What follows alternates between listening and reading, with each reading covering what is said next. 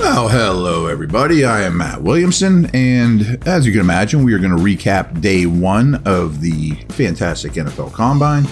Uh, recording this Friday, late, late afternoon. My apologies if I sound a little weary. I am. I just did six hours straight of radio and uh, pretty fried, but really into this combine, of course. The D backs are working out as we speak. I will certainly talk about them next week without question. But we need to recap the defensive linemen, linebackers. All the front seven guys uh, are done. They did all their stuff yesterday. So a couple big names didn't work out. Mazi Smith, I thought he would and light it up. I'm not sure why he didn't. Tyree Wilson, Myles Murphy, Jalen Carter. Those last three are all probably top 10 picks. You know, so some of those guys just don't feel they have to or they're going to do it in their environment. Jalen Carter's obviously a very different situation. Um, so a couple guys to talk about here. Let's start home. Calijah Kancey from Pitt. I mean, 6'1, 281 pounds, undersized. Always gonna get the Aaron Donald comparisons. Unfair. 4.6740, which is unbelievable. It's one of the best times ever for a 280 plus pound prospect in the 40. Really productive, you know, and that's really all he did here. But was what kind of went under no under you know under the radar with him with Kancey, who I'm rooting for. Don't get me wrong, he's a Pitt guy. Very short arms, so he worries me. I don't think he's for the Steelers in any way, shape, or form. I think he's a specialty type guy third down packages. I don't know that he's an every down player, but his 40 time is was the buzz uh, of the combine there for a while. So Tuli Tula Tula Popo uh, Tula Pope, wow, killing that one. Uh, the USC defensive lineman.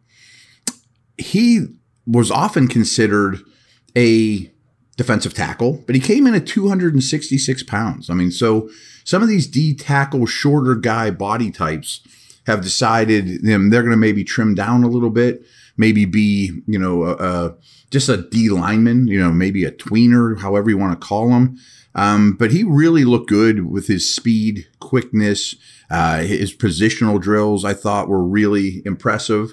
So I think these guys kind of fancy themselves as I'm an interior pass rusher. Just call me that. You know what I mean? So I think that's a pretty cool way of looking at things. Those guys never existed five, ten years ago along those lines is oh man, another brutal name. I apologize. I'm weary. I'm going to destroy it. But the defensive end from Northwestern, we're going to call him Double A because right now I just don't have it in me to to pronounce his name. So such is life.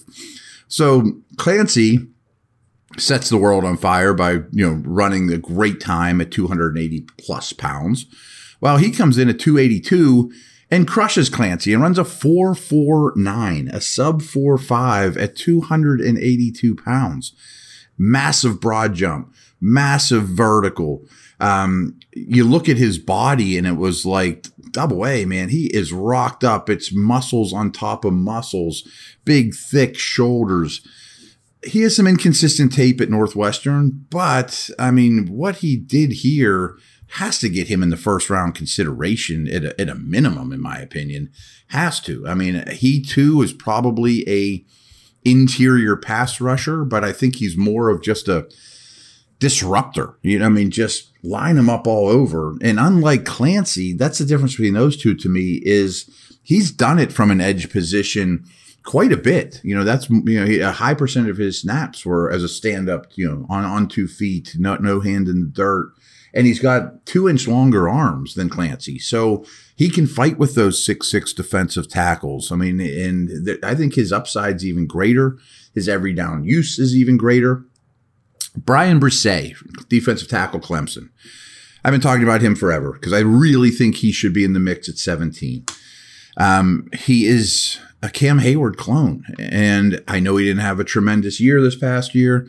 I mean, over the past two seasons, this poor guy has battled ACL, kidney, shoulder. And I told you before, unfortunately, his 15 year old sister passed away right before the season. He still played this year, but he looked like a man possessed, to be honest with you. I mean, he is a big man and it, comes in and runs a 486 phenomenal 10 yard split getting off the line outstanding in the change of direction drills so assuming well, you can't assume with him. That's unfortunate. It is hopefully his on all his his athletic stuff was phenomenal. Really really good.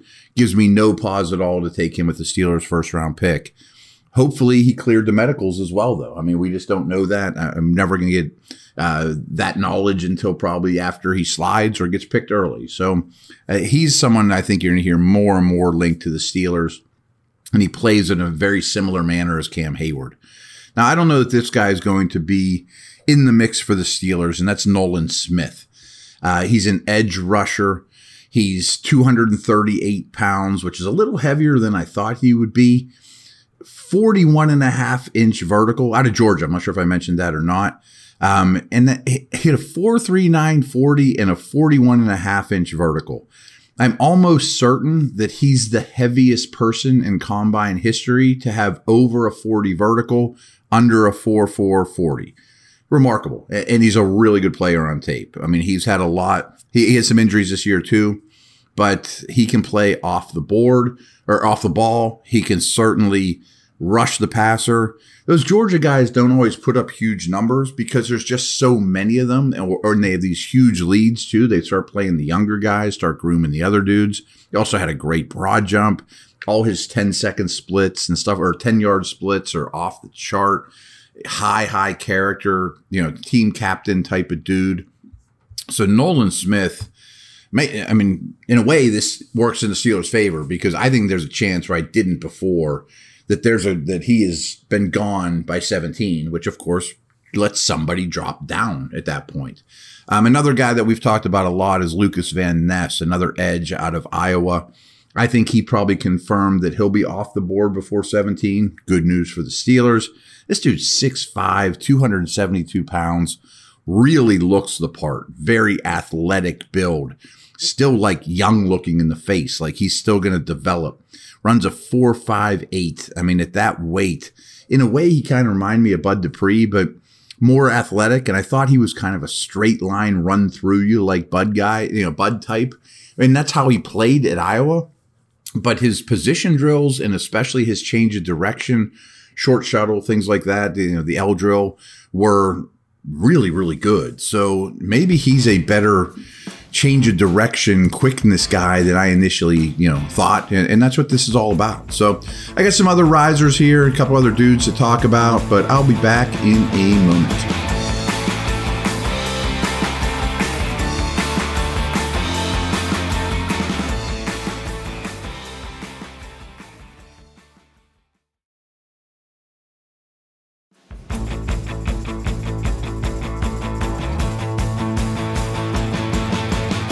All right, Zacch Pickens from South Carolina looks like a Pittsburgh Steeler to me. 6'4, 291. You know, that's the the Heyward to it. You know, the, the 3 4 defensive end kind of prototype with really long arms, well over 34 inches. And he comes out and runs a sub 4 940. I've liked some things I've seen from him, and this workout really makes me think, boy, he should be firmly, firmly on the Steelers' radar. I'm guessing round three, but I would say somewhere on day two he ends up going. His drills were really good, quick, really nice in the bag drills. Bends well for a bigger guy like this too. So Zacch Pickens is somebody I don't think I've talked to you guys about from South Carolina. Makes a lot of sense to me for the Steelers. I don't know if the Steelers will be in, in the market for these higher end edge players, but Derick Hall from Auburn, I think, is probably not at 17. I don't think an edge at 17 makes a lot of sense, but I think he'll get picked right around the Steelers' 32nd pick. Maybe he's even on the board after day one and teams start calling up crazy to get this guy. 6'3, 245. I mean, he's a 3 4 outside linebacker type. He can drop into coverage. His, his drill work was really good. You know, solid vertical, really good broad jump, 10 7 broad jump. And so Derick Hall, I think, made a, a, a, lot of money in this one. Just kind of affirmed that he's right in the mix of first round edge pass rushers out of Auburn. Derick Hall, I think someone you should look for, you know, end of round one, early round two. I, I would bet my bottom dollar he's a top 40 pick.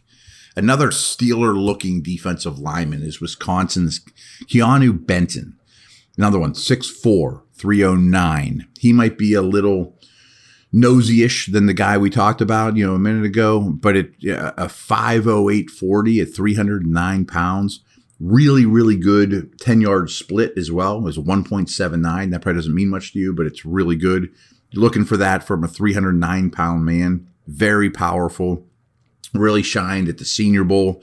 He's a bully. I mean, I think that if he's around at 49, I think he would make a ton of sense for the Steelers. I mean, he could be kind of a somewhat of a nose, more nose than end in the 3 4, but it that stuff doesn't matter that much. But he could do both. Linebackers. Daiyan Henley from Washington State is a guy I am really, really warming up. Um, he was really fluid and abrupt, changing directions look good with his coverage drops, all that type of stuff. He really played well at the Senior Bowl. So, Daiyan Henley from Washington State, I'm almost certain goes on day two.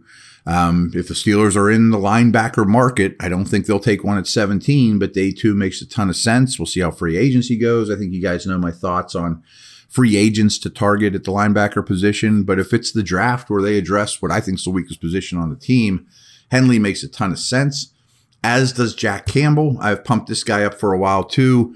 I mean, he's six four and five eighths, just under 250 pounds, a linebacker out of Iowa. Um, really good broad jump, really good 10 yard split, excellent vertical. And I thought, man, he's going to struggle with the change of direction stuff.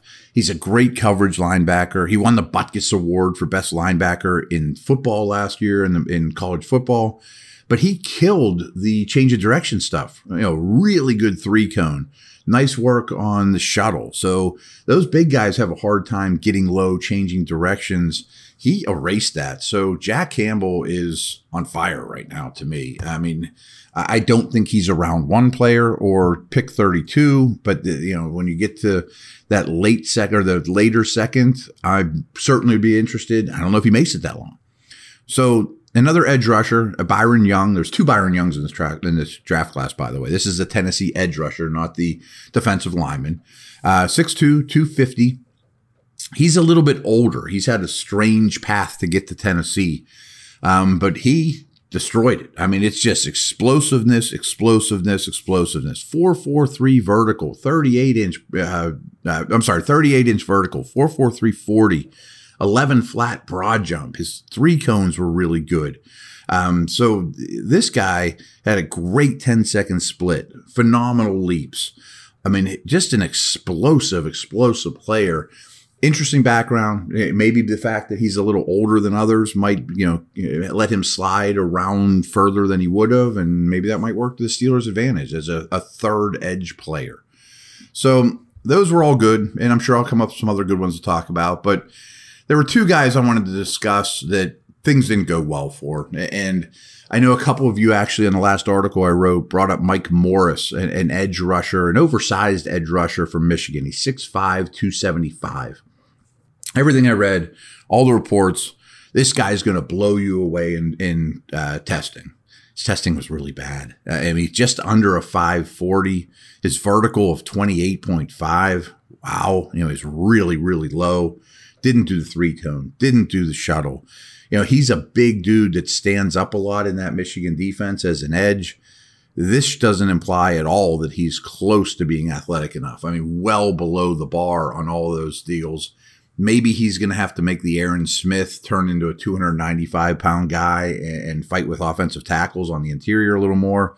I don't know. Maybe it just wasn't his day. I mean, nobody thinks about the uh, the human side of this. Um, but maybe he was ill. Maybe he just wasn't feeling right. Uh, who knows? But I am going to pay attention to Michigan's uh, pro day for sure and, and, see what's the story with this guy because his stock had to fall drastically. And you feel bad for him, but I mean, there's just no denying it. So I want to talk about Andre Carter too. Really, really unique prospect because he's at Army. And a lot of people, if you guys pay attention to mock drafts during the season, his name came up in the first round a lot. I mean, really, really good player against flat out terrible competition. I mean, Army's not playing very good college football teams. So everybody wants this guy to be a super success. He's six six and a half, 256.